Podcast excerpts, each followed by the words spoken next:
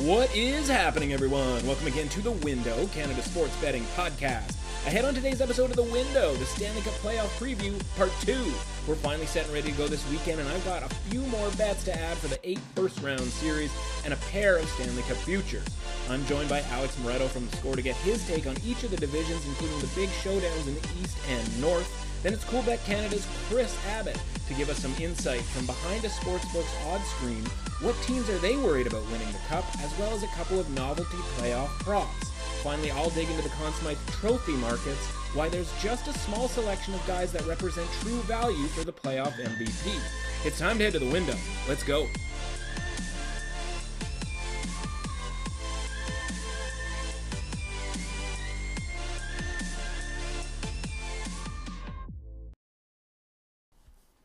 Welcome to The Window. I'm your host, Matt Russell. It's part two of the Stanley Cup playoff preview, and we finally have all official eight matchups here as the Kings and the Avs go last night, and the Avs win the game, but it wasn't without a little nervousness from those of us out here in the content space. Uh, as we had based a lot of our stuff. Uh, you know, hopefully you caught or you're going to catch the Action Network Stanley Cup playoff preview that I did with Michael Lieboff and Renee Paquette. Um, swing by there, check that out. But we do, you know, series previews towards the end, Michael and I. And, you know, we tape it as though the Avs are going to be in first place, and the matchup is Avs Blues and Wild and Knights, and it's like that goes to air, you know, that gets published, and you go, okay, well, if we have to, we'll come back and we'll change it for the matchups should things go awry. And of course, all we need, right, is Colorado, mine, you know, who was a minus four hundred, minus five hundred favorite against the Kings last night. All we need them to do is win, and scoreless through most of the first period. We get to the end of the first period and the Kings get a breakaway goal off of a play that probably should have been a penalty on them, and they're up one to nothing. And so I'm just sort of going, okay, I'm just going to watch like arms folded here and watch the Kings somehow win this game one to nothing, even though they're getting absolutely dominated from a possession, shots, metrics, like all of the above type of a situation. So, you know, and I hopefully, you know, this isn't a portend of things to come, but I grabbed my phone with about eleven minutes to go, about ten and a half minutes to go, and I'm like, you know what? I'm just going to bet on the Avs here. They're down one to nothing, but they're swarming the Kings. I'm going to bet on them live here. I look at the number. It's minus one fifty-five. You guys know me. I'm a stickler for a price, and I'm like, okay, if this gets to minus one fifty here or at the ten-minute mark, you know, I think it'll probably get to minus one fifty. That's when I'm going to pull the trigger on a live bet for Colorado.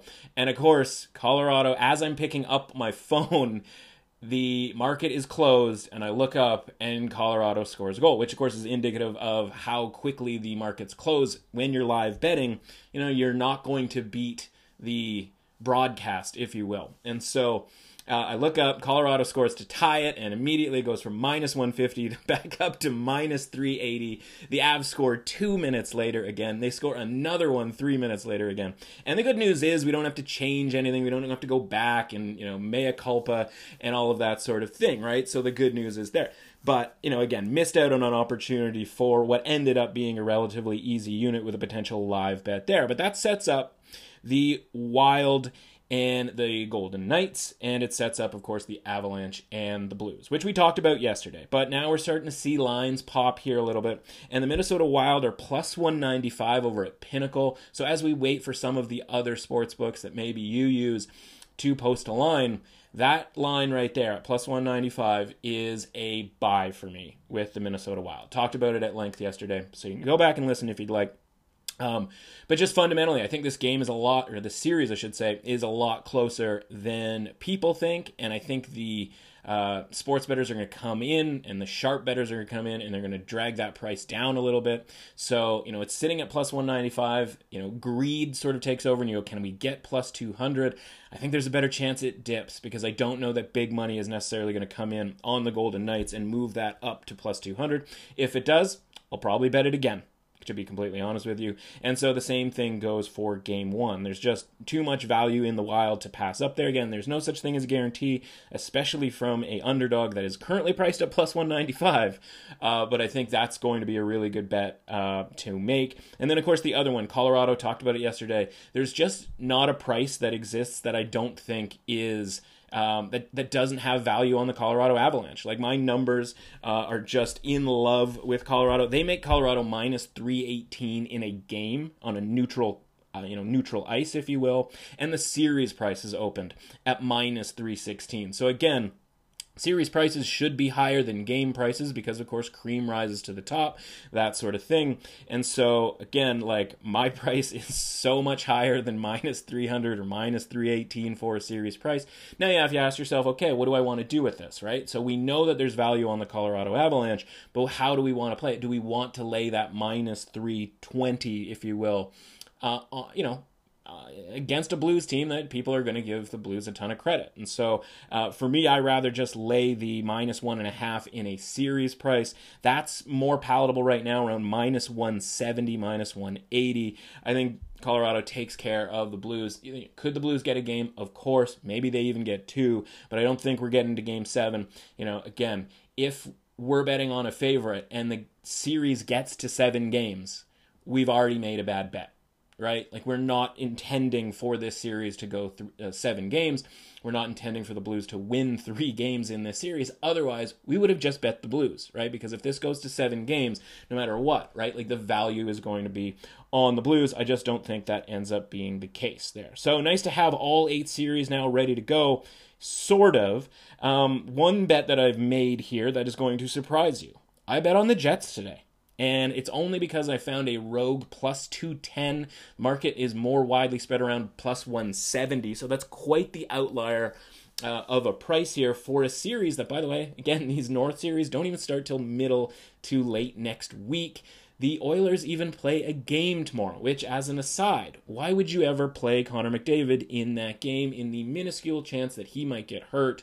Um, you might want to even just play the Canucks right now at a pretty high price. I think one sixty-five is sort of the expectation and what's available out there for those that pop early numbers on regular season games a day in advance. Because I could see, again, Draisaitl, McDavid, all these guys sitting. There's no reason at this point, no um, you know, milestones that we're looking for uh, in, in the Oilers' case. So again, why... while the playoffs essentially are going on here, we've already got, you know, we've got Jets and Oilers prices, right? We've got all of these numbers, the McDavid props, all of these sorts of things for the series, and yet they still have to play another game. Like, it's a completely unprecedented situation, so I wouldn't be surprised, one, if they announce that he's not playing, and now you've got a ton of value on the Canucks, and then two, if he is playing, we saw it earlier this week against Montreal, playing a considerably lower workload, right? Way less minutes as they roll four lines across the board for the Oilers. So a bit of a, you know, diatribe there. Uh, Habs and the Leafs, we're watching this number creep up a little bit, you know, by the day here. And again, with this series not starting until, I believe, next Thursday, we're going to see that move even more Um, as we get closer, I think. So again, this might get to a point, if we hit like a plus three hundred, where I might just say, you know what, we're betting the Habs. And again, does that mean Habs series? Maybe, probably a little bit of sprinkle.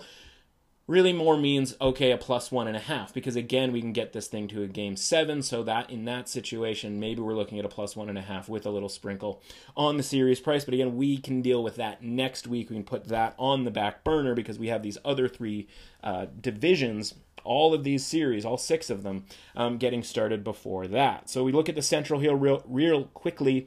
Um, Florida up, the best price available there, plus one forty. Tampa had a price of minus one twenty over at Coolbet earlier this week, but that has been moved up, and I think that's just a simple case of people seeing that good price, grabbing it, and then them having to make that adjustment. I think it's really more appropriate, uh, and I think we'll probably see the Florida price come down a little bit. That's over at bet three sixty-five. For the same reason, right? If it's the best price available on the market, people just kind of blindly take that. And in theory, with a price at plus one forty and one at minus one thirty-five, there's actually a free money situation happening there where you could bet both and end up profiting, you know, whatever, like a percent of your bet. But still, that's something. Um, Carolina, this thing has moved based off of, you know, I think just the numbers, right? At my, we talked about the minus two forty being a fair price. It seemed like every book has opened around that price and has taken money on Carolina.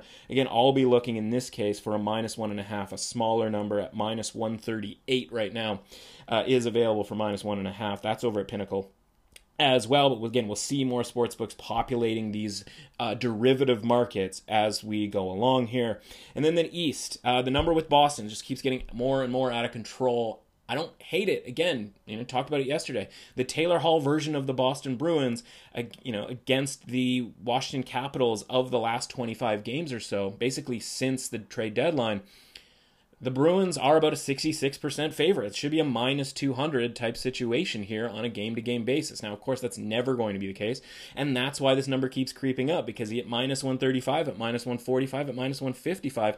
People still see that as value because they weight their numbers towards the back end of the season, which, of course, makes a ton of sense because there's a pretty clear line of demarcation when it comes to the Boston Bruins playing better hockey, and that's after the trade deadline that, of course, we talk about Taylor Hall, but, of course, there's a couple of other guys there as well that they have added.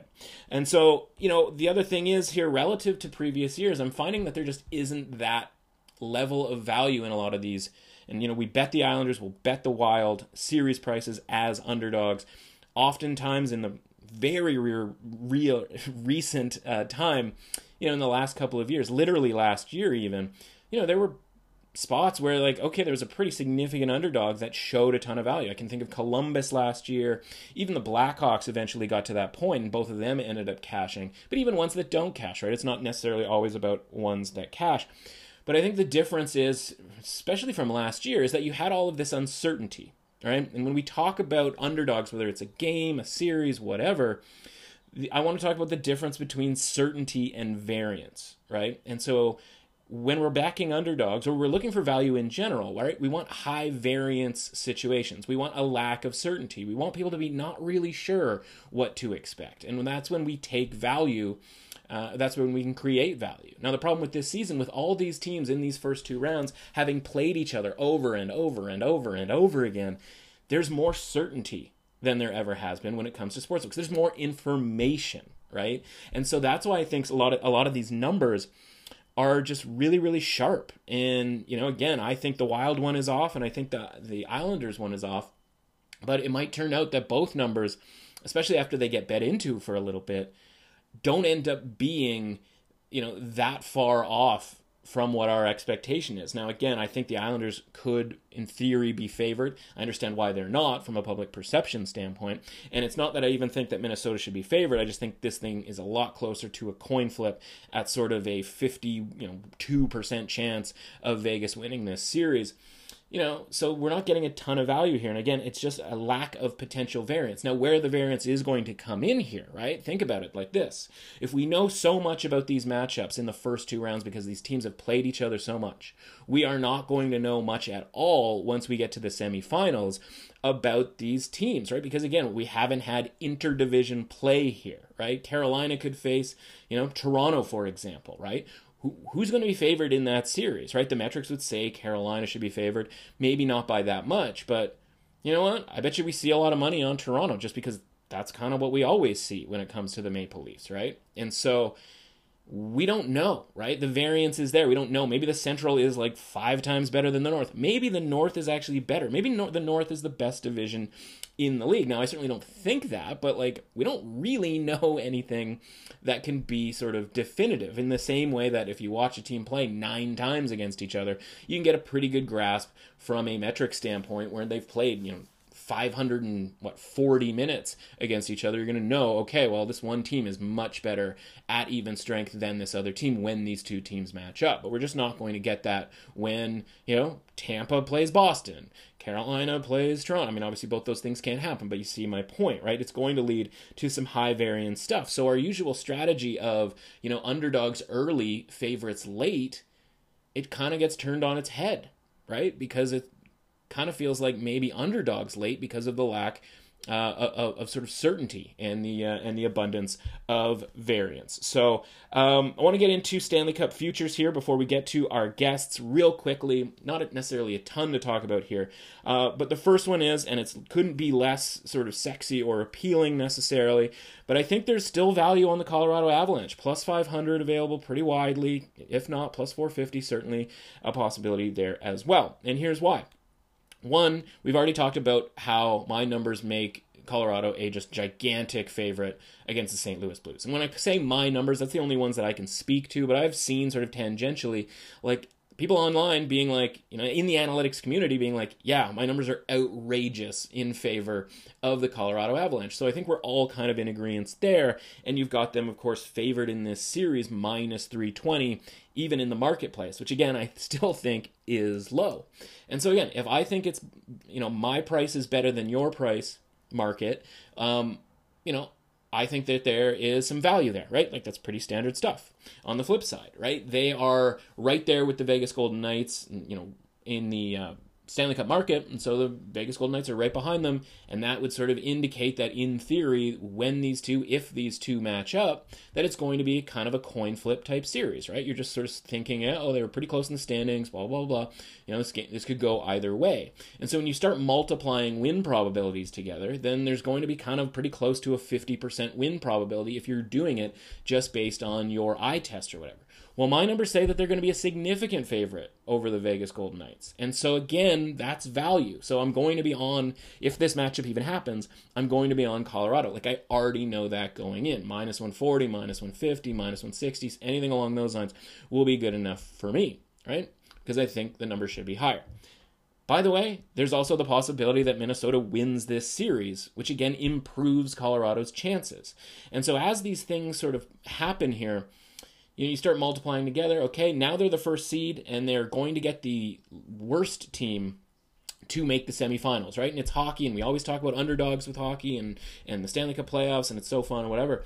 But the Cinderella team this year is going to look up and see the Colorado Avalanche and be like, oh, we have to play them. Like, they're going to play the toughest team, and it's not, they're not going to get a break. Maybe there's some other Cinderella team or a sort of mediocre team, second-tier type of team in the Eastern Conference Final. There's no Eastern Conference Final this year, right? And so you're getting Colorado here, um, the best team, if you're that team. So which means Colorado's going to be heavily favored again. So if they're minus three hundred plus against the Saint Louis Blues, they're going to be minus three hundred something against, you know, whatever sort of fourth seed ends up coming out into the semifinals. And now you're getting yourself into the Stanley Cup final. Well, who are they not going to be favored against, right?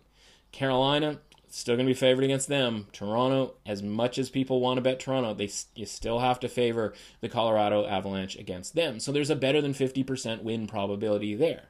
And so when you start calculating it all up, you're kind of going, okay, you know, zero point seven five times zero point six times zero point seven five times zero point six, and it all kind of adds up to right around pretty good value on a market that doesn't offer too much in the way of value, right? The hold, the sportsbooks hold in this market is often twenty percent, twenty-five percent, something along those lines, which means if you bet every single team, right, you're you're giving up twenty-five percent of your money just to do so. And so in this case, you're actually getting a fair price here on the favorite. And you're asking, okay, like, why would I be getting, how am I getting a, a fair price on the favorite? It's pretty simple, right? All of these other teams people think are good, right? Toronto's going to be bet up pretty high.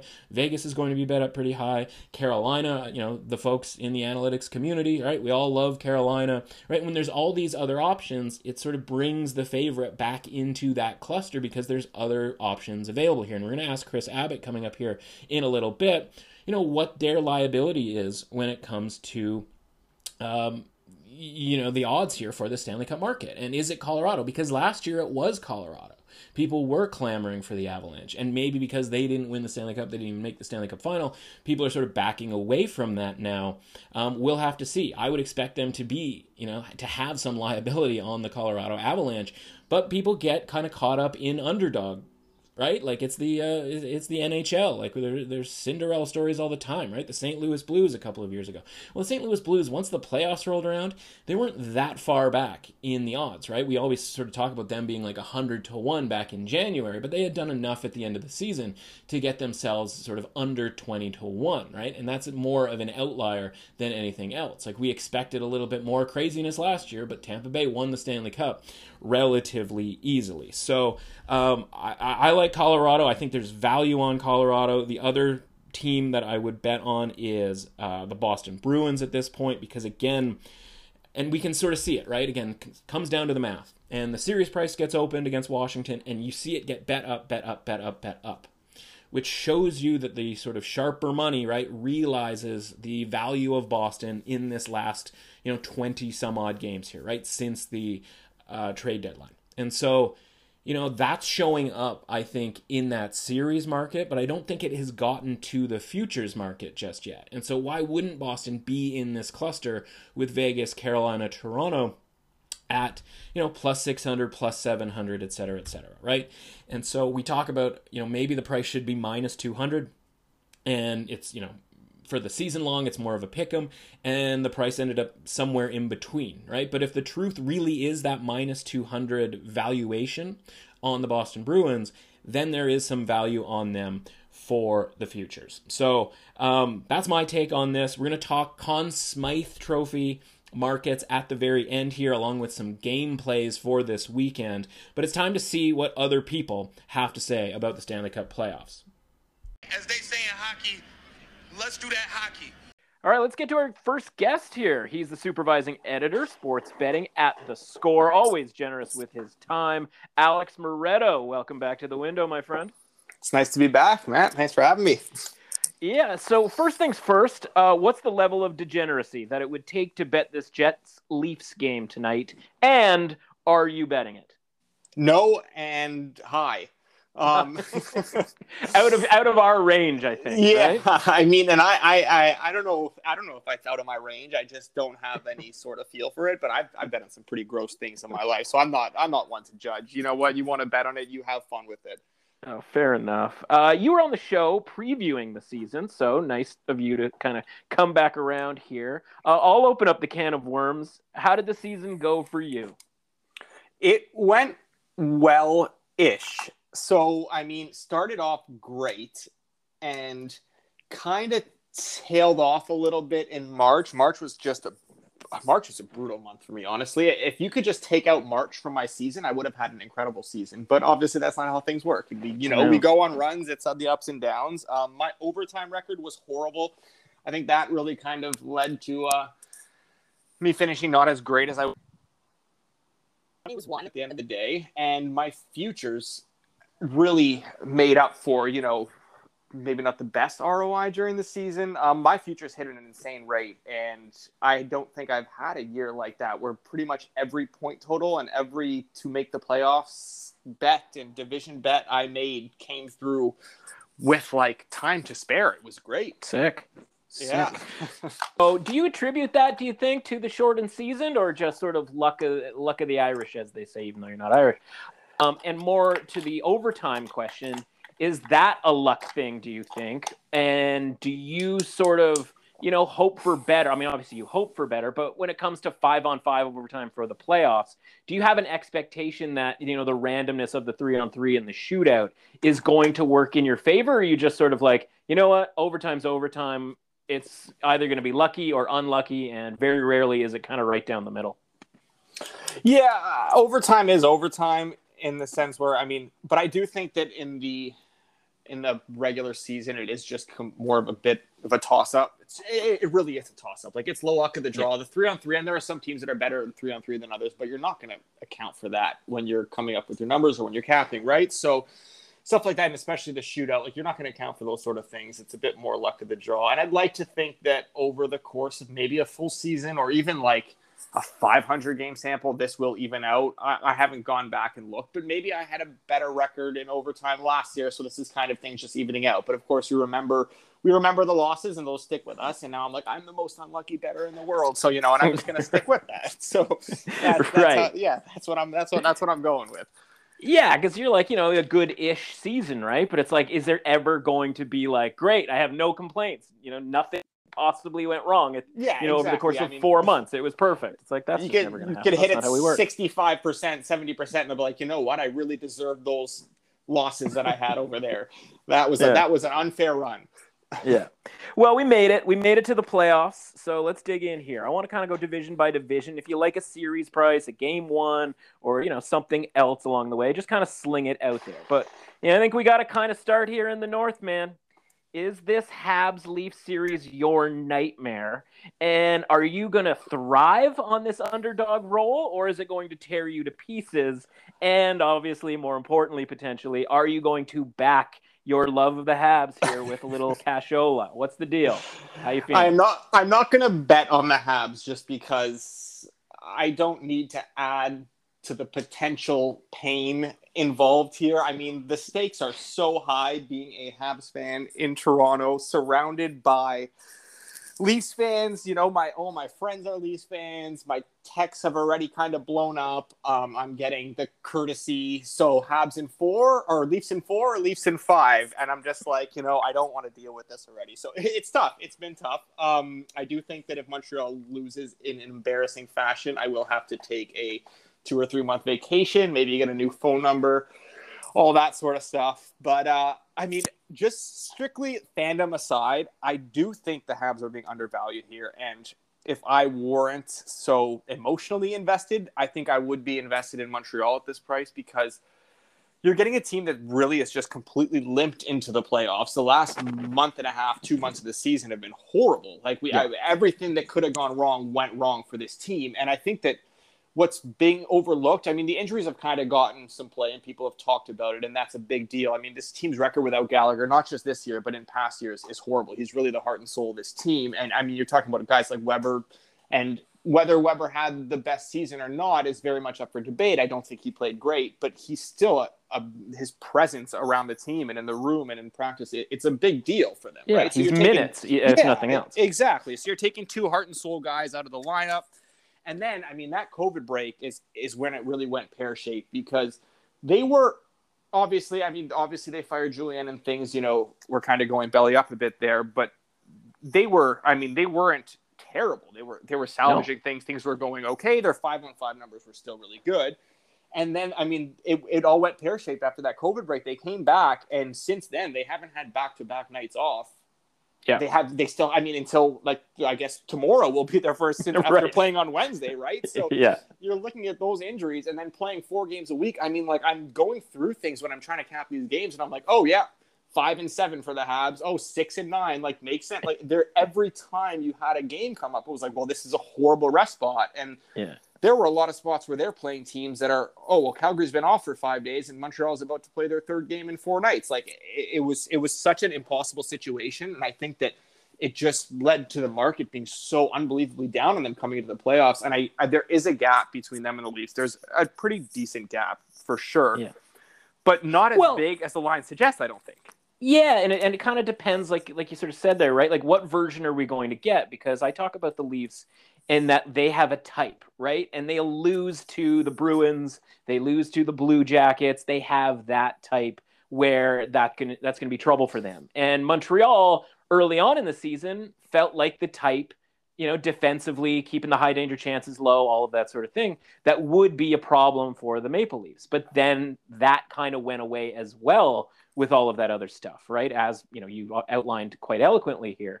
And so it's sort of just like, well, what version of the Habs are we going to get here? Are we going to get the type that gives Toronto trouble here? Or are we not, right? And it's sort of impossible to predict which side we're going to kind of land on here um, from, you know, from the Habs uh, in the next week or so. But listen, no team needs this week off more than the Habs, I say. The other series in the North, and uh, you know, I'm a Dave Letterman Late Show fan from way back, right? And one of their bits, you know, their stupid bits was some some act would come on and they'd say, "Is this anything?" Right? Dave would ask uh, Paul Schaefer, you know, Paul, was this anything? And the answer would just be like, yes or no. And that was kind of it. Um, so the Oilers and the Jets, for you when it comes to betting, is this anything?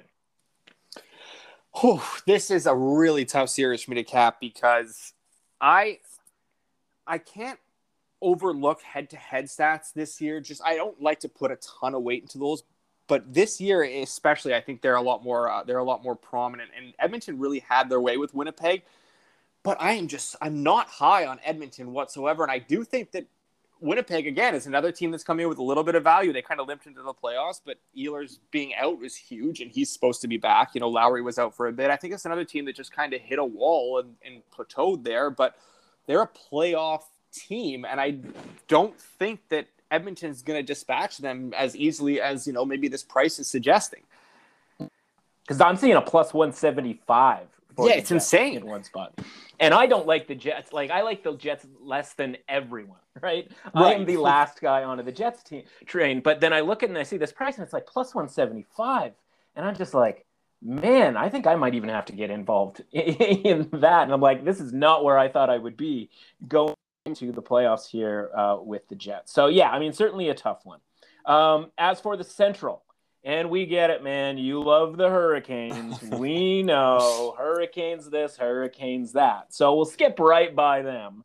Uh, who do you prefer they play in round two? And will you be betting either Tampa Bay and Florida in what feels, you know, as coin flippy as a, of a series as there might be in this first round?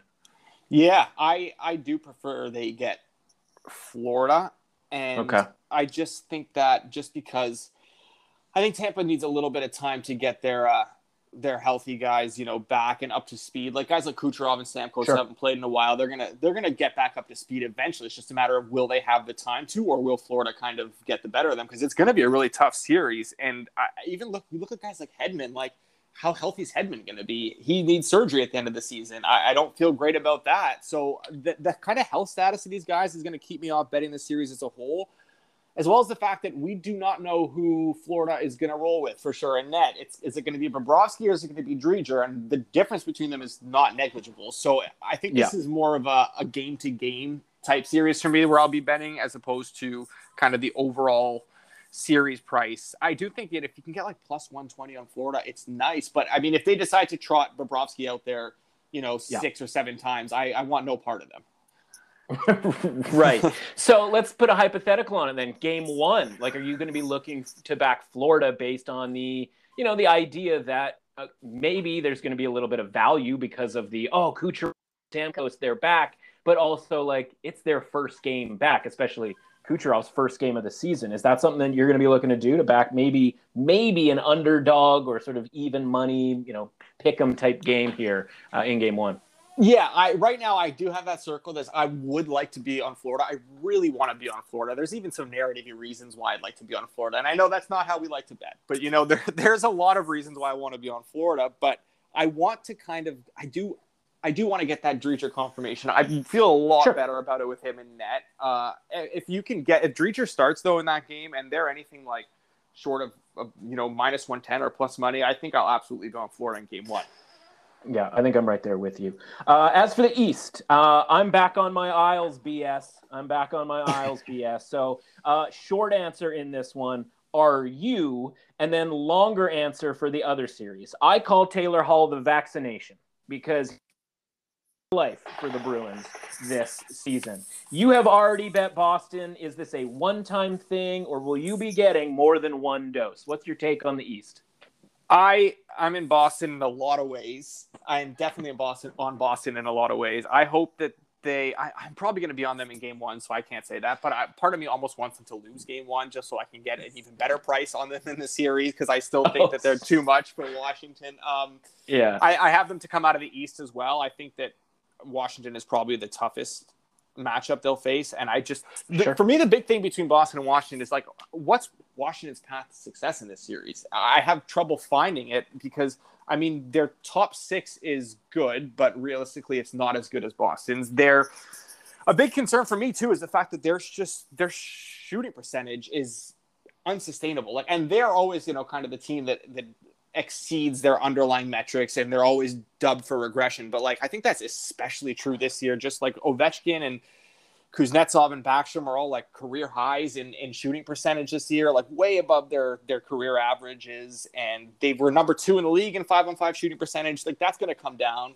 The, and the Bruins were bottom two. We're number, we're like, I think thirtieth in the league. So, you know, that's going to come up a little bit. We saw that in the last twenty games. Uh, I was putting together my series preview today, and I saw, you know, over the last twenty games, they were basically dead even in five-on-five, you know, shooting percentage. So that is already starting to correct itself. I think the Capitals rely really heavily on the power play, and Boston's penalty kill is just is lights out. And the way that they're rolling right now, I mean, the top six is is you can barely touch them. But then Lazar has done big things for that fourth line, which was a sore spot for them kind of early on in the year. Mm-hmm. I just think this is a team with like no holes right now. Really, their defensive depth, maybe you can question it, but I just I just can't see a path for Washington to be successful here. And Washington's got their own health issues. And there, I think there's something going on with Kuznetsov. I'm not sure exactly what it is, but I just think that there's some some issues there. And uh, yeah, I want no part of Washington, and I want every part of Boston. So it just kind of works out perfectly that they're meeting in this first round. Yeah. Oh, yeah. Uh, perfectly. In theory. In theory, perfectly. But I agree with yeah. you, man. I think that, you know, you want to be on that side of the uh, Bruins, right, when they're just absolutely annoying the hell out of everybody involved. And it's funny how the narrative changes with one season, with one playoff run, and in a lot of cases, one or two games with Washington, right? Because it's like disappointment, disappointment, disappointment, disappointment. And then, you know, they're down two nothing to Columbus the year they win the Stanley Cup. They win... You know, I think that third game went to overtime, right? I think they had to make mm-hmm. a comeback in order to do it, right? And then that sort of catapults them to winning the Stanley Cup. And obviously that kind of shows, you know, the razor's edge of competition in the N H L. And then last year, right, they come back and we all just kind of brush it off like, oh, the bubble. And like, you know, they have these guys who maybe just kind of stopped working out or whatever. And we just make these excuses for them in a way. And maybe that's true and maybe it's not, or, you know, who knows. But it's like, you know, again, if it wasn't for kind of one game where maybe they could have gone down three nothing to Columbus that one season, like we're still probably talking about the Capitals as these sort of, you know, chokers or or underachievers, if you will, right? And it's just because they won it one time doesn't mean that just goes away all of a sudden. So, um, yeah, I, I'm right there with you when it comes to the East. And then there's the West. And so I have sort of a theory here about N H L futures. And I feel like sometimes because it's the N H L and underdogs this and underdogs that, that we can get caught up in this idea that like a twenty to one is going to win the Stanley Cup when it doesn't really actually happen that way, right? Like you'll get a Cinderella type team. Maybe they get to the finals, but most often or not, you know, that usually kind of peters out in the Western or Eastern Conference Finals. And it's even more difficult this year because of the reseeding element, right? Like you can go on this run, you know, pick your favorite sort of underdog team and you get to the semifinals. It's like, guess what? You don't even get the benefit of, you know, whoever you might happen to be playing in the East or West. You get the best team in the league. And so I actually think that that sort of creates value on the favorite here. And so my numbers state that there's a decent chance that the Wild can beat Vegas. My numbers also really like the Avs in comparison to the Blues, and I know they're going to be heavily favored, but like my numbers are basically like, do whatever you want, pay whatever you pay whatever yeah. price they ask yeah. of you, and just take the Avs over the Blues here. So am I crazy for just kind of going like Avs plus five hundred for the Stanley Cup isn't the worst thing I've ever seen? And some of these other teams are almost created, right? Whether it's the Leafs or Vegas, almost created just to artificially keep the Avs price from being like three to one or plus two fifty.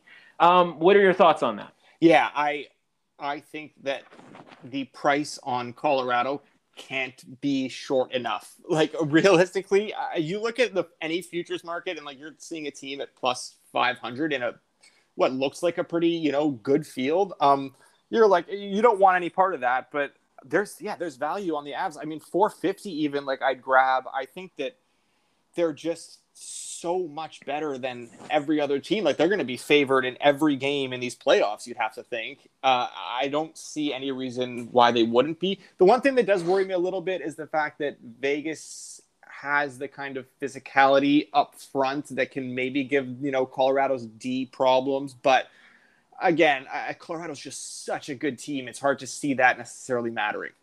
Yeah. Yeah. And, and, and their path, right? Because part of it is, you know, people just kind of look at these and they go, oh, this is too high, this is too low, blah, blah, blah. But they don't really think about like the parlay element, right? And of course, with a future market, um, you know, you're not getting the best value. People always say like, just do a money line parlay, or in this case, a series line parlay, and you'll probably get better value. But I think there's a route here potentially where that's not actually even the case, right? Because of that reseeding in the semifinals. And, you know, because I think that this Blues series is probably going to be even short, even though, you know, what are we probably going to be looking at here? Like a minus three hundred type of a situation here, kind of no different than maybe Carolina and Nashville. It's a, and we might actually even get a better price just based on like the Blues branding. Which would be fantastic. Which, yeah. And so once you kind of multiply all those together, like they kind of come out to a real possibility of them being like only a plus four hundred rollover parlay, if you will, right? And it's like, oh, if that's the case, then I might as well just lock in, like I said, a plus four fifty, a plus five hundred, something along those lines. Um, do you think I'm crazy? You know, I've already, you know, talked about my Islanders, if you will, um, backing them as an underdog. Do you think I'm crazy uh, with the Wild here, potentially? No, because that's one of those things that we talked about that kind of, you know, where I, where I, where I, at least I talked about it, where I think the head-to-head stats come into play here. I think that, you know, just you're seeing the same teams over and over again during the season. How can you not put weight into that? And Minnesota did really well against Vegas this year. Like they they had their number in a way. And I uh, I was on Vegas in that last game they played, and Vegas was really lucky to win in overtime. And that was one of their few wins against Minnesota this year. So I think we're going to see a pretty heavy price with uh, with Vegas, and there's definitely going to be value. I'm very curious to see what the series line is, though, because I'm wondering if if they're going to take those season stats into account, those head-to-head stats. But if not, and if Vegas is, you know, as big a favorite as maybe the Cup market kind of indicates they will be in this series, then yeah, I think there's definitely going to be some good value on the Wild, who are actually a lot of fun to watch again this year. Yeah, yeah, and so I'm looking forward to that series a ton, because I think that one uh, goes a long way. So uh, you got your Carolina Hurricanes future, you got your Boston Bruins, um, anything else in the futures department, and maybe even Conn Smythe? Have you gotten into that at all? Um, or is there any and anything else really that you like the most? It could be something like, you know, blah, blah, blah, series, plus one and a half, minus one and a half, you know, anything that you like here. Uh, empty the bag for us here, Alex. Yeah, I saw. So I was, I was just, just diving into those extra markets a little bit, um, in the, uh, you know, in this, just before recording here, really. And um, I saw a couple things like Rantanen at ten to one to lead the playoffs in goals. I thought it was a really nice price. He was like, I think it was like fifth or sixth on the odds board. I liked that. Um, same thing with maybe Svechnikov. I saw him a lot further down. I don't remember exactly what his odds were, but I thought that was a nice price. And I'm, I definitely would look into a couple of. Uh, Carolina players in the in the Conn Smythe market, because they're a little bit devalued. I guess they don't have the same sort of name value as guys like, you know, McKinnon and even Mark Stone sure. was up there, and Auston Matthews and McDavid. But like, this is a team that has a really good chance of going all the way, and you know, someone on that team can very well win this award. I don't see any reason why like an Aho or a, even a Dougie Hamilton can't, you know, can't take that home. And there's some decent prices on them. I did take uh, Boston to come out of the East at plus one sixty-five.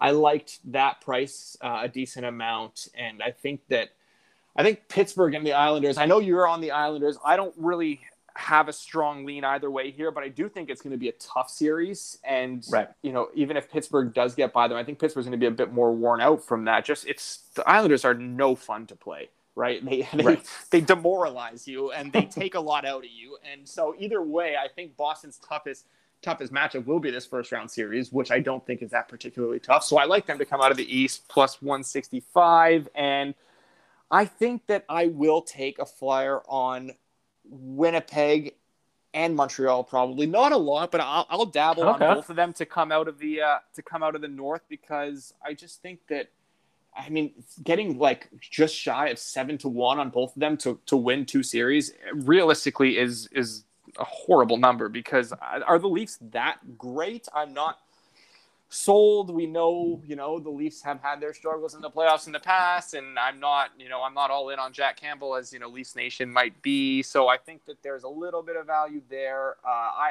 I also took Boston minus one and a half in that first round series, because again, I can't possibly invest enough in the Bruins. So when they lose, you know, in six, you'll find me uh, at the bottom of the river. Fair, fair enough. Hopefully it doesn't come to that. Uh, he's Alex J. Moretto on Twitter. Follow him for his plays, his written words on the score dot com, the Score app, and send him your thoughts and prayers next week, because my guy's going to need it. Thanks, buddy. Appreciate it. Thanks for having me. As they say in hockey, let's do that hockey. Next up, one of our faves, Chris Abbott, country manager for Coolbet Canada. No one during the Stanley Cup playoffs will make a better play than this man did when he decided to get far, far away from Ontario. Newfoundland has welcomed him home. I welcome you, sir, back to the window. How are you? I'm good, Matt. Yeah, I mean, normally I think we live a few blocks from each other, and now I am uh, like thirty-eight hour car ride with a ferry in there away from you. But um, yeah, Newfoundland's, I've been fortunate. Uh, we, you know, we we fit the criteria to get back in over here, and um, I'm keeping up with what's going on in Ontario and and uh, shaking my head an awful lot. But absolutely. Good to be back at the window, man. I look forward to going to an actual physical window at some point. But for now, this is the best window available in the world. There you go. The virtual window will have to do for now. So you had to do a two-week quarantine. Were you just in the lab with uh, hockey stats, or was it just sleep training for now late late nights that you're going to have to deal with with the time change? Like what up to in the last couple weeks? Well, I'm going to be completely honest with you. I, you know, I was doing my regular stuff day to day. Um, my girlfriend uh, does not care to watch hockey late into the night. So, um, you know, we caught up on some T V that we, we hadn't watched and whatnot, but it was, it was okay. It was um, not something I really want to do often, but it wasn't as bad as I thought it was. And the reason I think it wasn't as bad is because in Ontario, we've all just been living that quarantine life, man. Like, yeah. I'd wake up in the morning, I'd roll out to my computer, I'd take the dog out in the yard, um, I'd come in, I'd eat, I'd go to sleep, I'd do it all again the next day. I mean, that's life in Toronto right now, uh, whether you're in yeah. a government-mandated quarantine or not. So it wasn't that odd for us. Yeah, that's fair. So let's start sort of big picture here. Um, you know, you've had, obviously, like every other sports book, have the futures for the Stanley Cup up. Um, you know, this season, because of the way the format works, we don't have to even bother with Western Conference, Eastern Conference futures, which actually kind of bums me out because I prefer kind of betting that way than, I, than just betting the champion necessarily. So you would have had liability kind of built up here, not just in the last couple of days or so, but for the entire season. I remember last year going into the bubble uh, hockey situation, which sounds like we're playing in somebody's basement. Um, but, you know, I remember the Avs being a, a high level of uh, of liability for you guys. Is that still the case here? Or who, who are you looking at going like, oh, man, we would really prefer if they did not win the Stanley Cup, at least among the favorites, if there is a team out there that uh, that fits that bill? Yeah, it's actually um, it's funny because when you asked me to talk about this, I hadn't really looked at the liabilities in the last couple of weeks, honestly, since I came to Newfoundland. And uh, things have changed. Um, the the betting public, at least at Coolbet, is maybe getting a little bit smart here. So, uh, or maybe the odds are bad. I don't know. Um, but uh, we've got Colorado kind of fourth on our liability list right now. Um, they do they have taken the most bets, but of course at the lowest price. Uh, There's going to be other teams with higher liability. Right now, uh, our li- our biggest liability lies with the Winnipeg Jets to win the Stanley Cup, which, mm, yeah, not wow. many people got them going there. I think they're about thirty-four to one right now. But at fifteen to one, the Florida Panthers sit second on that liability list. And I think they're a real interesting team coming in here.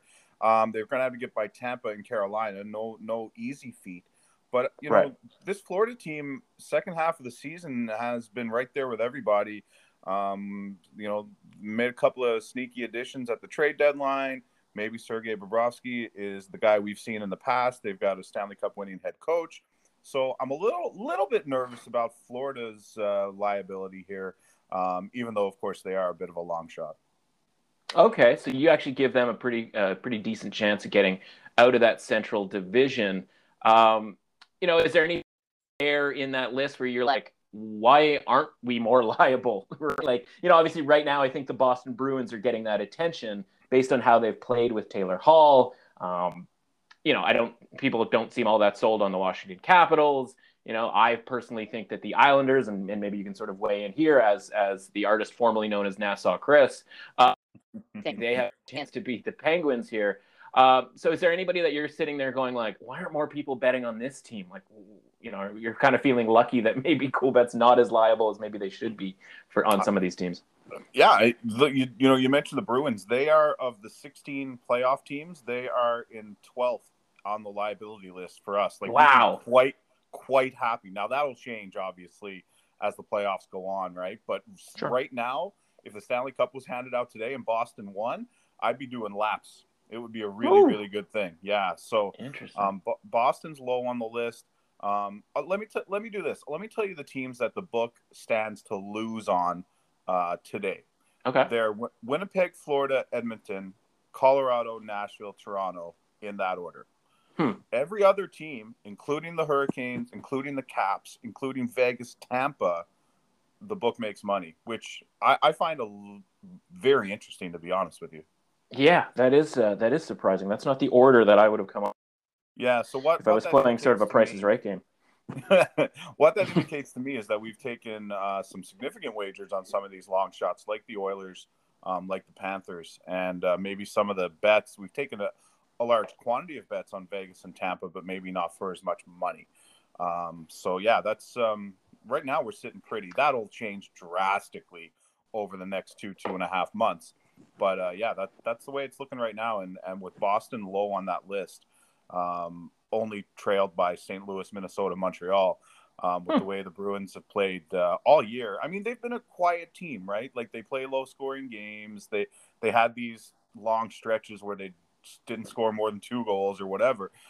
But they're a defensive team, and they do that very right. well, and have arguably the best line in the N H L on their team. Uh, that that can be a winning recipe in the in the playoffs for sure. Yeah, and they were handed a former M V P and a complimentary, right? They were given a free M V P halfway through the season, which uh, which doesn't hurt, and their metrics have gone through the roof since that happened. So um, scaling it down a bit, obviously series prices, and in, in two cases, we don't even have them uh, available just yet.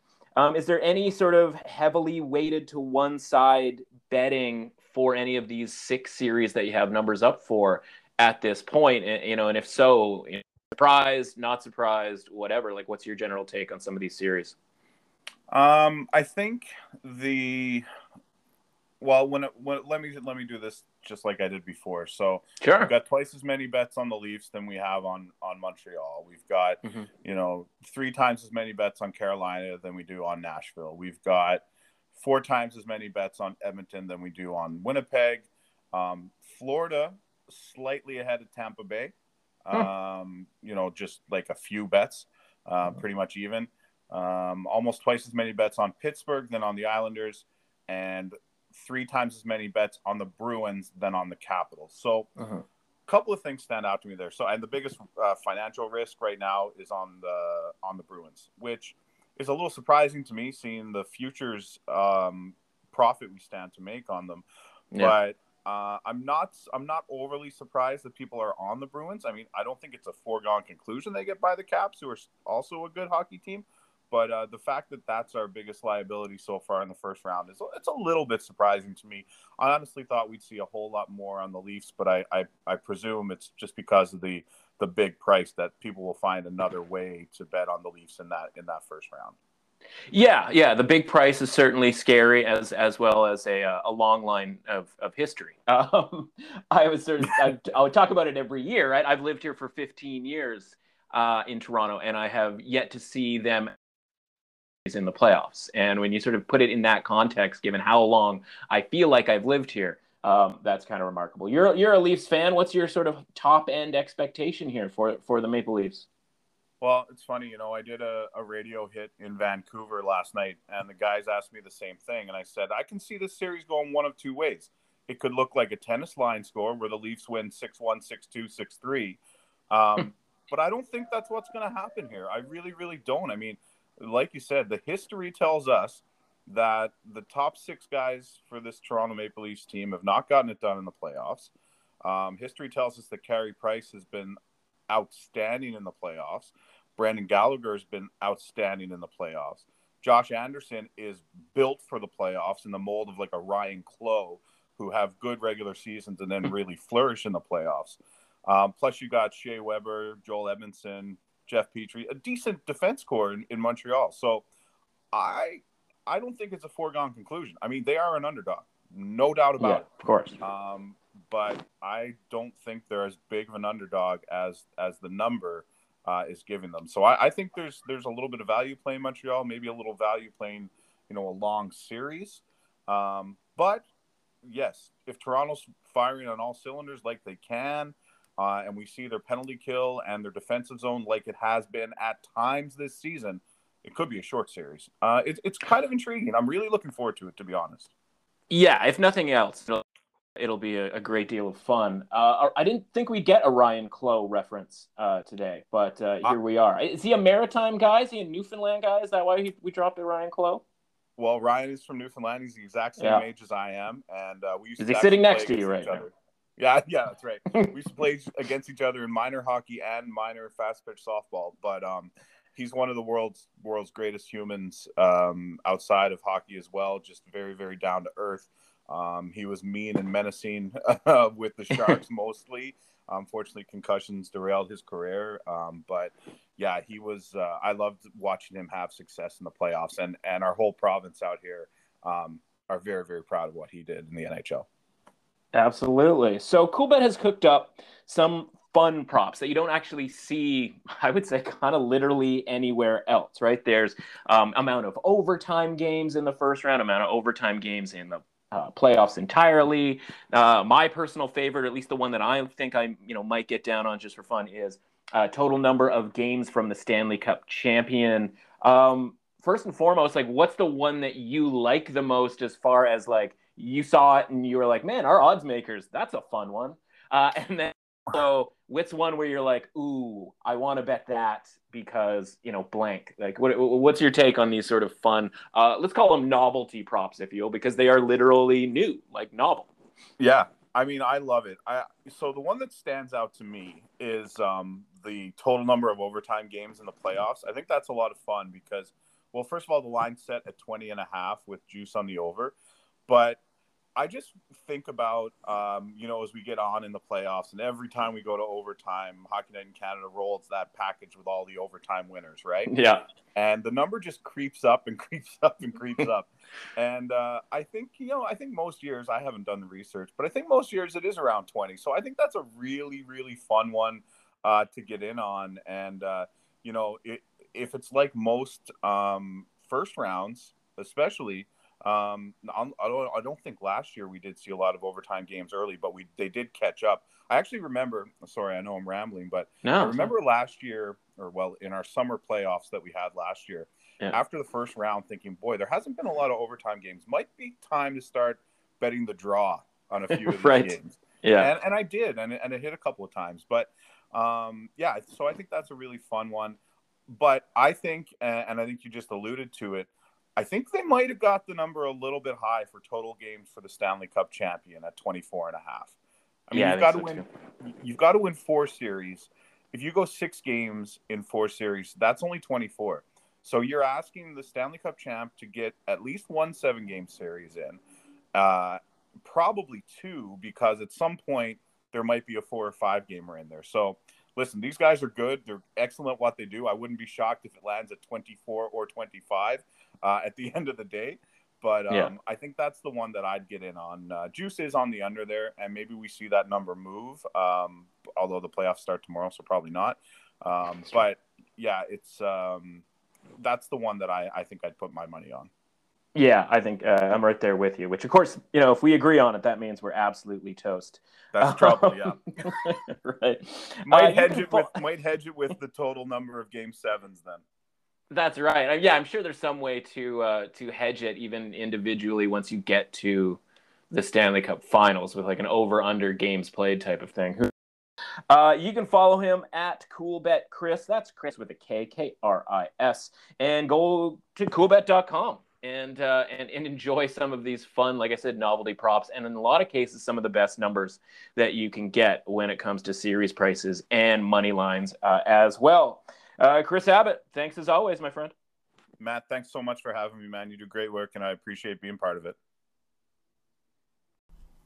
Some really interesting stuff there from Chris Abbott with regards to, uh, you know, their liability and some of the betting patterns. And I think, you know, we're kind of onto something there potentially with, you know, just the idea that the Boston Bruins, for example, are getting attention in this series market, but maybe getting, you know, a little bit less attention so far. Really surprising in, uh, you know, the Colorado Avalanche not being uh, you know, a, a quote-unquote favorite of bettors, even though they are the favorite. And I think that just kind of goes to show um, how deep people get into the idea that, you know, some other long shot is going to come in. Uh, so let's get into sort of our final little segment here, uh, the Conn Smythe Trophy market here. And I'm kind of obsessed with this market in a little bit of a way because, for one, it's just kind of fun to compare and contrast. And so, you know, first and foremost, what you have to understand about this market is, you know, you're comparing individual players to their team. And so you have to start from a point of, is this team going to win the Stanley Cup? And so the good news is we're already, we've already been given sort of an idea of what the market thinks, right? We've got futures numbers. And so you can literally take those futures prices and you can put them into a chart and come up with win probabilities for each team, right? And so you start there. So we can just pick a team, you know, for example, if you will. And let's just take the Toronto Maple Leafs. I'm sitting here in Toronto. People are interested in the Toronto Maple Leafs, but they also have a bunch of different elements to that team. And you can use, you know, any of these quality teams that have different guys that could win the Conn Smythe Trophy, right? And so we have to start with the idea of the, you know, the horrific, the terrifying idea that the Toronto Maple Leafs actually win the Stanley Cup, right? And so their win probability right now, their odds are, you know, plus six fifty or so. So their win probability, that translates to thirteen point three percent.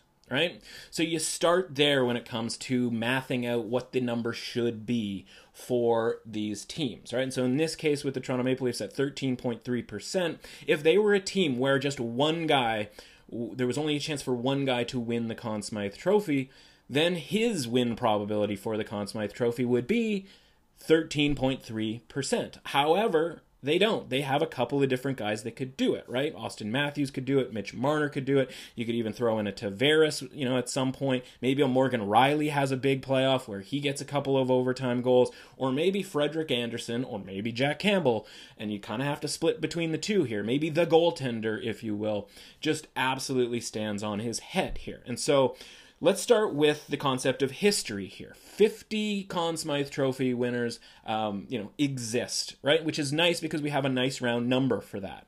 twenty-six of them have been forwards, eleven of them have been defensemen, and thirteen of them have been goaltenders, which means doing a quick multiplication of two means fifty-two percent of the time a forward wins, twenty-two percent of the time a defenseman wins, and twenty-six percent of the time a goaltender wins. Now, the goaltender number has dipped in the last twenty years in modern times, if you will, because I think we've all just kind of figured out here, especially as the game has evolved, that like, okay, the goaltenders are here, and then maybe there's going to be a couple of shutouts throughout the play the playoffs, but it's not going to be that type of thing where in the late nineties it was, you know, shut shutout after shutout, Dominic Hasek, Ed Belfour, Patrick Waugh, you know, Mike Vernon slash Chris Osgood with Detroit, like these guys, you know, were better contenders than I think the goalie crop here. And so the only way I see a goaltender winning a uh, Conn Smythe Trophy here is if they are carrying a team that otherwise, you know, we, it's sort of a long shot type thing, right? If you are dragging a long shot team, it's probably because of your goaltending, right? So you look at a team like the Islanders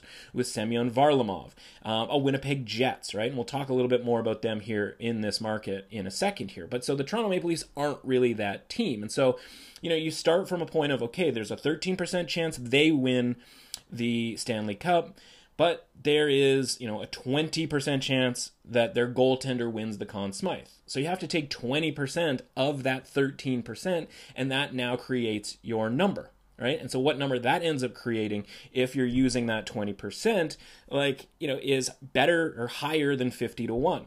Right? And so I think you have to sort of steer clear from that because we don't really think that that number is as high as it should be. Where the number is, and you're probably saying it yourself, is Auston Matthews. Like Auston Matthews is much higher of a percentage than this sort of formula makes it out to believe. So again, in theory, the formula is, you know, again, thirteen percent for the Toronto Maple Leafs to win the Stanley Cup. There's about a fifty to fifty-five percent. Let's bump the forwards up a little bit if we're going to take away a little bit from the goaltenders, right? We have to take some and, and put it somewhere else.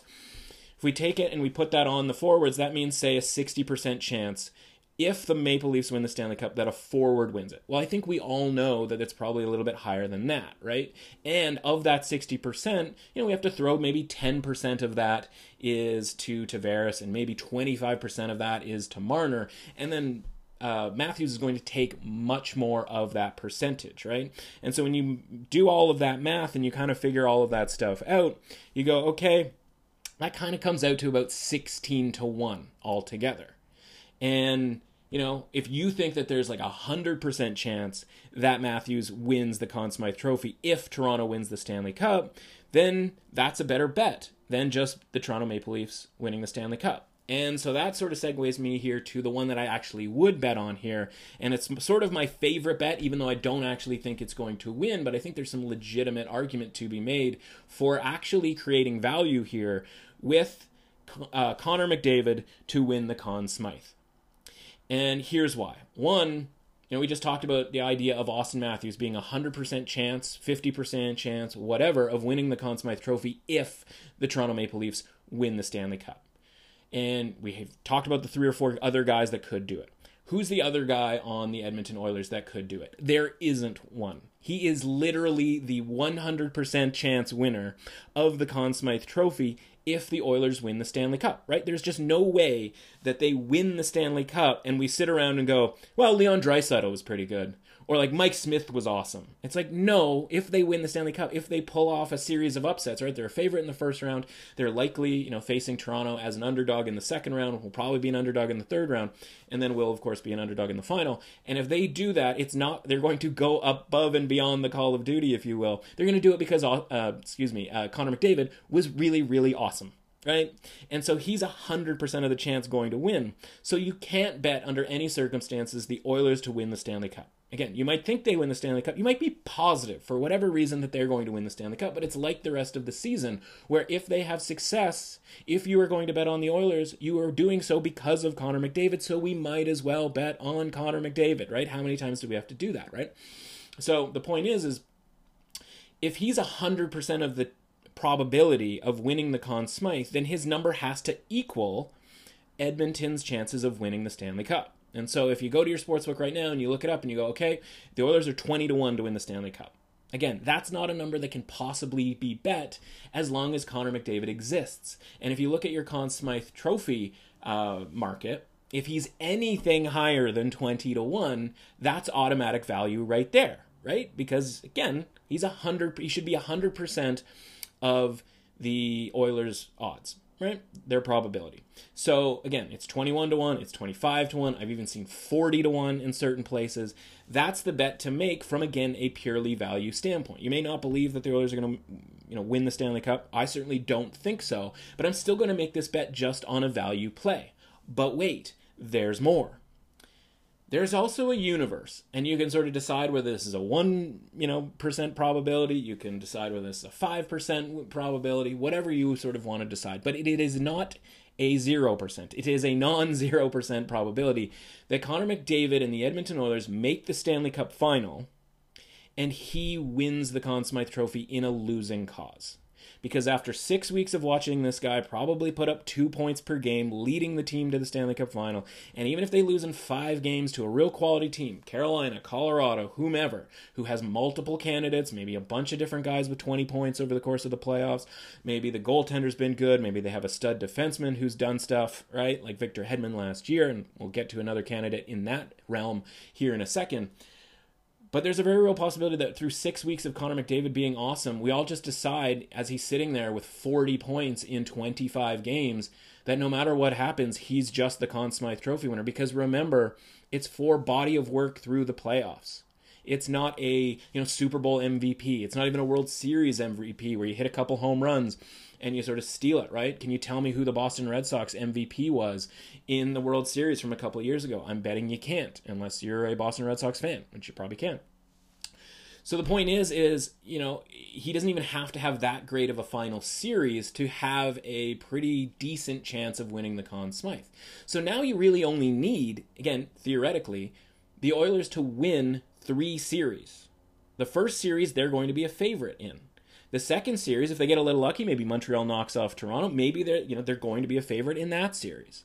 And then obviously now you're down to a semifinal series, and they're going to need an outstanding performance to get by, you know, what will probably end up being a really, really good team. Maybe they get a bit a little, little bit lucky, and maybe there's some upsets in the other divisions, and they end up playing another sort of two three type seed. But then you look around, and it's Florida, it's Tampa, it's Boston, it's Washington. There's a lot of good other two, three type seeds here. So um, for me here, I think there's value on Connor McDavid. Like, I don't love it because I don't think it's going to actually win. But when you're looking at this Conn Smythe Trophy market, when we're kind of talking ourselves into some of these other guys and we look at what the math shakes out to be, you know, look at a guy like, I mean, you look at Tampa Bay, right? Like, none of their guys have an appropriate price in the market because of the guys on the team that exist around them, and because of the expectation of, you know, uh, them making the Stanley Cup or or winning the Stanley Cup. Same thing with Colorado. Colorado's an incredibly good uh, example, right? Nate McKinnon right now is the favorite to win the Conn Smythe Trophy. We haven't even dropped the puck yet.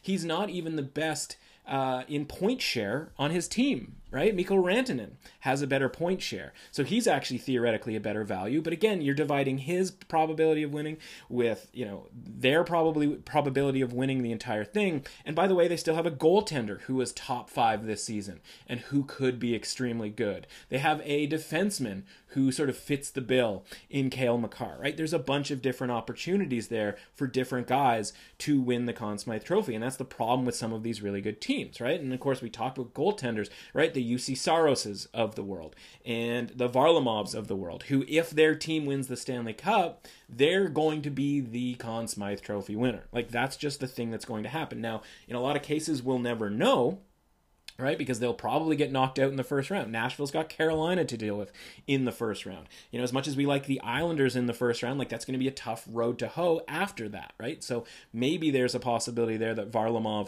is a decent bet there. But again, his number is pretty short. And because of recent history, you know, again, we're not looking to, bet, you know, to uh, vote for Conn Smythe Trophy goaltenders here. So when you're looking at McDavid, they're already favored in the first round, which is more than you can say for some of these goaltenders that would need to have to strap their team on their back in order to get to the Stanley Cup final and, you know, again, potentially win the Conn Smythe Trophy. And in those cases with goaltenders, it's going to be a lot harder to win it if you don't win the series, right? Gone are the days of Ron Hextall and J S Jaguar of being just given credit for carrying a team to the Stanley Cup final.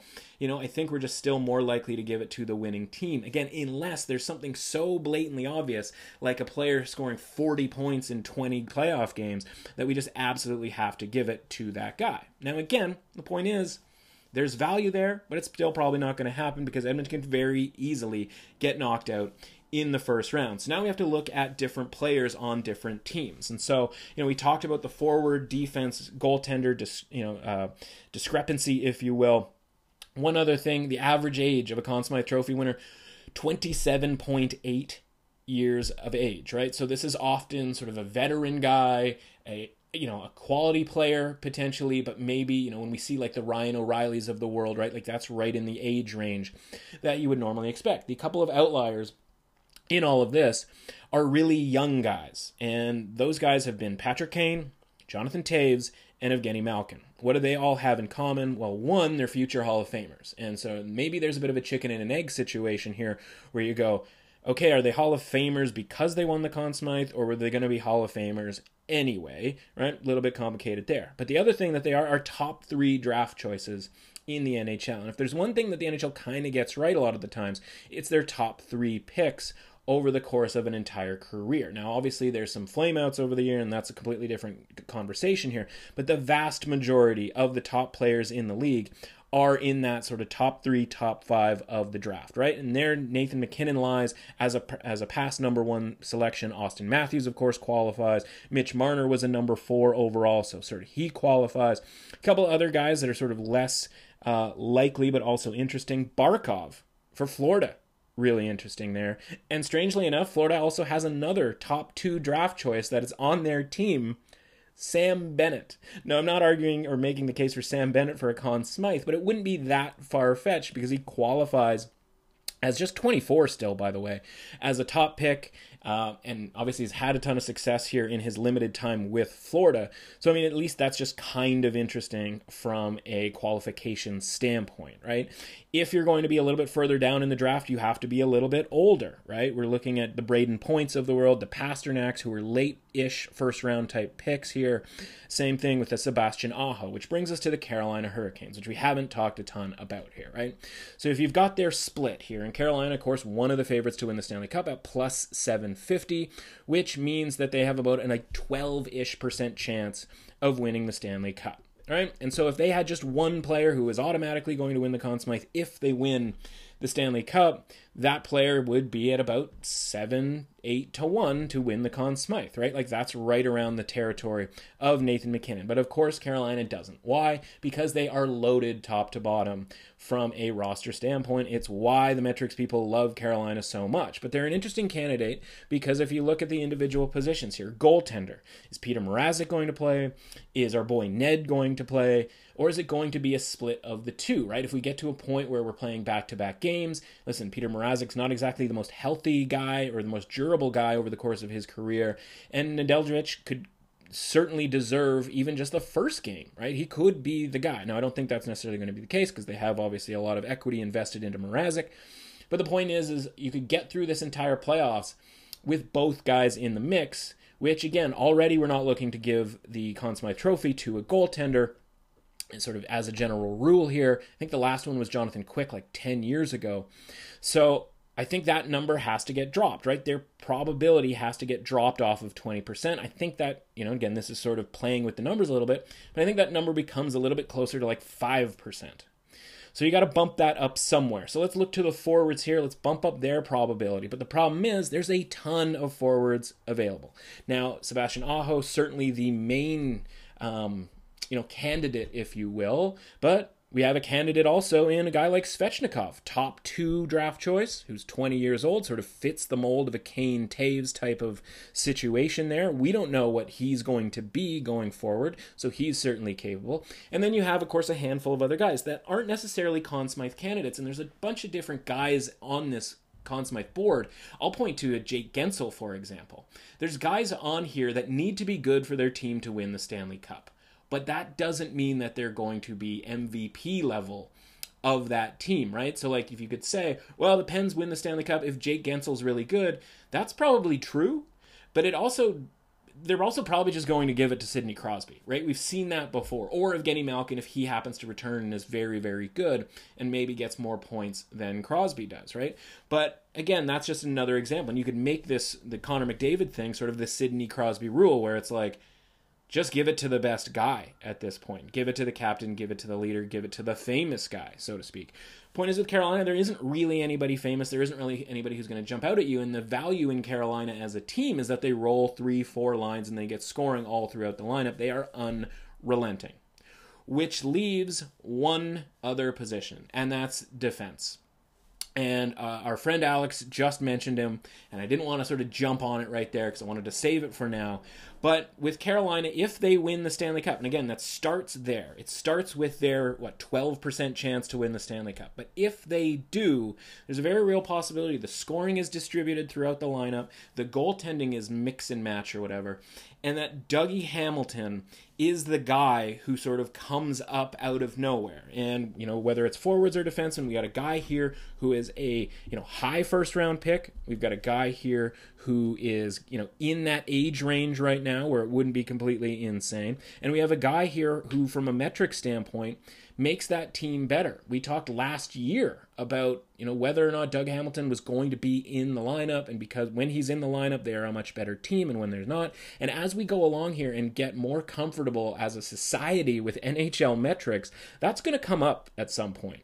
And now he's going to have to do stuff, right? But he does do stuff. sixteen assists on the power play, uh, a shot percentage of five point six percent, which is actually really low, so there's room for him to score more in this, uh, you know, playoffs. He is the shots on goal leader this season, from defensemen. So you know he's firing away. And so all it's going to take is maybe an overtime winner here or there, some strong play defensively. And if the rest of the forwards are getting in and around the twenty-point mark, and so is he as the quarterback to the power play, as a guy who is going to get a lot of shots on goal and going to have a lot of assists here. If he's sitting there at, you know, eighteen points where the next best or the, or the best guy is at twenty-one, twenty-two, twenty-three, say it's Aho, and he's also a great defender, we're looking at another Victor Hedman type situation. And so Doug, Dougie Hamilton here, I think, has a very real possibility of winning the Conn Smythe Trophy should Carolina win the Stanley Cup. And so now we've got Connor McDavid with Edmonton, we've got Carolina's Dougie Hamilton. And so I think those two are the only ones that actually have discernible value given what we think of their team from a win probability standpoint and the percentage within that win probability of them actually winning the Conn Smythe Trophy. Because, again, if he... Certainly, I think he's one hundred percent of the defensemen for Carolina who are capable of winning the Conn Smythe Trophy, but I think he's also taking a lot of that percentage from the goaltenders that we talked about, and I think he's taking a lot of, even some percentage of the forwards here. So if they win the Stanley Cup, I think Dougie Hamilton's got a better than fifty percent chance of winning the Conn Smythe Trophy. And when we talk about, yeah, but the Conn Smythe Trophy has only gone to a defenseman sort of twenty-two percent of the time, there's a plenty, you know, there's a handful of teams here that just don't even have that candidate, right? So that twenty-two percent has gone to guys like Scott Niedermayer, Scott Stevens, like we talked about Hedman, Nicholas Lidstrom, right? High-level guys. And when you talk about teams like Florida, there isn't really a guy on that squad, right? Even Pittsburgh, they have Chris Letang, but like the probability of him winning is really, really low. Same thing with Washington. John Carlson, in theory, has a decent chance.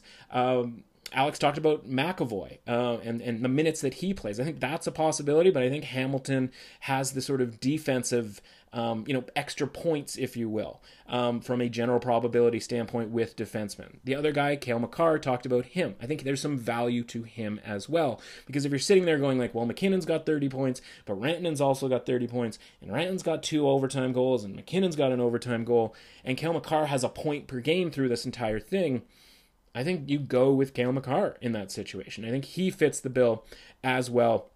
And he's sitting around thirty to one here. Uh, and I think that's fair value. So I think we're up to three guys when it comes to fair value. Um, the Vegas Golden Knights, haven't talked about them in part because, again, I'm invested in them not making it very far because I'm invested in the Colorado Avalanche here, right? So you do have to take some uh, element of what do I actually think is going to happen? What are the different routes, right? And so if I don't think the Vegas Golden Knights route is very good, they also have, of course, a bunch of different players that could win it. Fleury could win it. Stone could win it. Uh, Pacioretty could win it. Alex Tuck is a guy, a long shot, that could even win it. But even his win probability, if you will, isn't high enough to justify even just being one hundred to one. He would need to be sort of two hundred to one to have value. Um, a guy I like a lot, Shea Theodore. I have him at eighty to one. I think that's an appropriate price. But even the market is looking at him and going like, yeah, we've got him at forty to one. No value there, right? We talk about Nashville. Doesn't really matter about Roman Josi. U C Saros, if they win the Stanley Cup, is going to be the Conn Smythe Trophy winner. Hedman could do it back-to-back. That just kind of seems unlikely. I mean, for lack of really a better mathematical breakdown, it just seems sort of like it's not going to happen. Same thing Montreal, right? Handful of different guys, but like none of them... You know, the problem is they have so many different guys that all of their guys should be like over one hundred to one because of their win probability for the Stanley Cup being so low.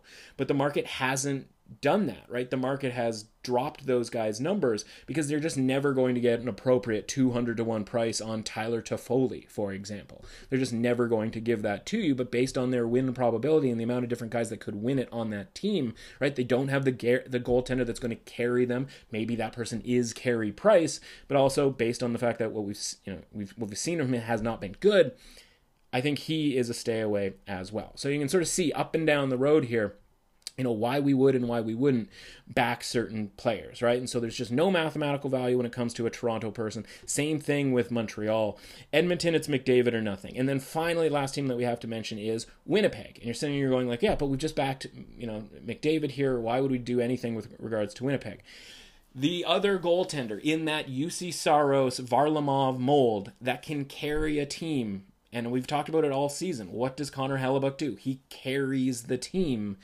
uh, along here. And so if they knock off the Oilers, right, it's probably because Con- Connor Hellebuyck got the better of Connor McDavid. If they make the Stanley Cup final, it's because he carried them that way. I think there's even a possibility that he's the best chance f- to make a Stanley Cup final as a goaltender that carried the team that still could win the Conn Smythe Trophy if his team lost in that final, right? I think that number of people is literally three. It's Hellebuyck, it's Saros, and Varlamov. The other really good goaltenders are going to have a problem winning the Conn Smythe Trophy because they have other great players on their team. I'm talking Vasilevsky. I'm talking about Grubauer, um, you know, even some of the longer shots, right? If Saint Louis wins the Stanley Cup, it's not necessarily because of Jordan Binnington. So um, a lot to think about when it comes to the Conn Smythe Trophy there, uh, but a market that I think is really, really fun. So I wanted to get that in at the very end here. So hopefully you're still hanging on for the podcast. Finally, last little thing here, um, our stupid system, the wheel. You'll remember it from last year. Mixed results because in some cases one element did really well and others did not do as well. And this, what the system is, is a plus one and a half, betting that every single game. That's the starting point.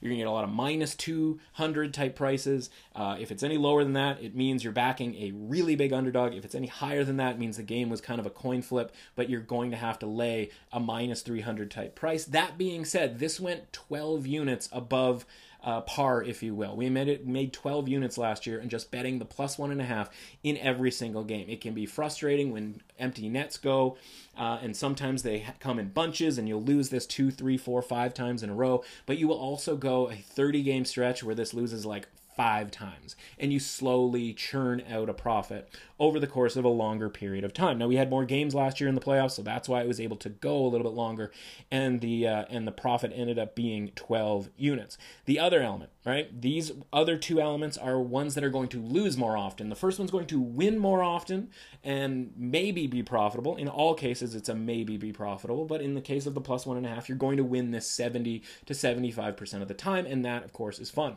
On the flip side, we're talking about heavily, um, you know, juiced, if you will, on our side of things, different props. And the next stage is team to score first loses the game. You can find this prop in a lot of sports books. bet three sixty-five has it for every single game. And we used to be able to get plus one ninety and plus one ninety-five and even occasionally plus two hundred, but they caught on to us in the early two thousand tens and have dropped these average prices to about plus one sixty-five. And so again, the margin gets lower. And so basically what this is, is you know, you bet on a team that's going to score first to lose. So team scores first, let's call it, you know, Avalanche and Blues. Avs score first, now we need the Blues to win. Bad news is, is we're way behind it. But what if the Blues win that game? And now we're getting plus one sixty-five on a Colorado Avalanche team, right? And so you're taking the high variance of the first goal of the game, and you're using that to your advantage. Then you're factoring in overtime. Every time you go to overtime, you've got one team at plus one sixty-five, plus one seventy. And there isn't much in the way of matchups here where once we get to overtime, even Colorado and Saint Louis, if that goes to overtime, you know, the price is probably going to be about that, right? And that's kind of the worst case scenario. So all of these teams, maybe with the exception of the Colorado Avalanche, you're going to be happy that you've got a plus one sixty-five to plus one seventy if it goes to overtime. So the idea is overtimes are good because you've cashed plus one and a half. You've got a good value team to cheer for in overtime. The final thing, and this is for the people who really, really pay attention to these games, every time a team goes down oh two in a game before the twenty five minute mark. So five minutes into the second period, not with second period left, uh, with five minutes left into the second period. So that leaves thirty-five minutes left for the team to come back. You are going to get a plus three hundred, plus five hundred, in some cases six or seven hundred, depending on the matchup price. You are not going to win these very often. You are going to win these roughly one fifth of the time to one sixth of the time. Maybe on a good season, you'll win these one out of every four times. Maybe that season is this season because of the familiarity between all of these teams. But again, down oh two, they always say the most, you know, cliche, right? The most famous cliche in hockey, it's the worst lead in hockey, down, you know, being up two to nothing. Let's put that to the test. Let's bet live a team that goes down oh two, because if they get that third goal and it's two to one, Now we're talking here, right? And even if it comes down to a pull the goalie late situation, we're getting thirty-five plus, you know, thirty minutes or so at the very least. In some cases, you might be down oh two, you know, in the first ten minutes. You've got fifty minutes left of the game to come back, and you'll be getting a significant plus money price to do so. Again, depending on the season, sometimes this works, sometimes it doesn't. Sometimes the plus one and a half doesn't get there that often, but the down oh two has a really good season, you know, all of this stuff. And if you're new to sports betting and new to hockey betting, but you really want to get deep into it and you don't want to think too much, but you want to pay attention and you want to kind of be involved, engaged with the games, I think that's a pretty good system there as well. Finally, the games for this week, and I'll have this up on the Action Network app, of course. We're backing the Islanders. Plus one oh five right now is the price that I was able to get. Uh, Florida, plus one oh five. Talked again with Alex. He's, you know, talking about how he needs, you know, Bobrovsky to not be in net. We haven't seen that necessarily, but I'm going to take that plus one oh five, and I'm going to hope that all of the crumbs that they've laid, the groundwork that they've laid this season, that would show that Driedger would get that start. I'm going to bet that that's the case. If it's not, you know, listen, this might end up being a plus one twenty price, and we've lost fifteen cents of value, but I'll still take my chances here with Florida in game one. I don't necessarily know about the series uh, price, um, but again, home ice, game one, with a Tampa team that's maybe adjusting to having their big guns back, which, by the way, like that only, shouldn't say only, but that helps them if they get a ton of power plays, but they haven't been getting power plays against Florida in the last couple of games. So uh, backing those two teams as small underdogs. Uh, I'm on the Bruins in that first game. I'm jumping into the pond here with everybody. Don't want to lay the minus one fifty, minus one sixty for the series price just yet. If they happen to lose this game, so let's look at it this way. I'm going to bet the minus one twenty in game one. If we lose, sucks that we lost, but I think we're going to get a really good price on the series for Boston. We'll be able to kind of come over the top and bet a bigger number uh, with them to kind of come back and win. Because again, remember, they are on the road to start this series. So even if they lose that first game, they still have three home games in their back pocket. And of course, you know what it's like in Boston. Of course, you know what, this this year might be a lot different here with a lack of fans that we normally expect. So those three plays are plays that I've made already. I'm waiting for this Minnesota game line. Um, I bet sort of a half unit already on a plus one fifty-five that I found. I'm waiting to see everybody else kind of populate. Maybe there's a better number to fill in the rest of that unit. So Sunday will be underdogs all three, all three games. Uh, and Monday, uh, excuse me, Saturday night, of course, will be Boston minus one twenty. So that's it. Hopefully you enjoyed that. I had a really great time talking to those guys, and uh, hopefully didn't bore you to death here with some of the math stuff when it comes to the Conn Smythe. I think that's just really interesting market and how those numbers get made and where value is and all of that good stuff. Uh, really excited for the playoffs to start. We'll talk a lot more about the North Um, coming here next week. Uh, obviously, we'll recap the four games that have happened. Maybe there'll be some adjustment bets that we can make uh, on Monday. So uh, have re- everybody enjoy the weekend. I think uh, I think it's going to be really exciting stuff here uh, as we start our long journey on the Stanley Cup playoffs. As always, subscribe, rate, review, and share the podcast. Helps a ton. At Emrus Authentic on Twitter and the Action Network app, the underscore window underscore podcast on BetSperts. Until Monday, everybody have a great weekend. I'll see you at the window.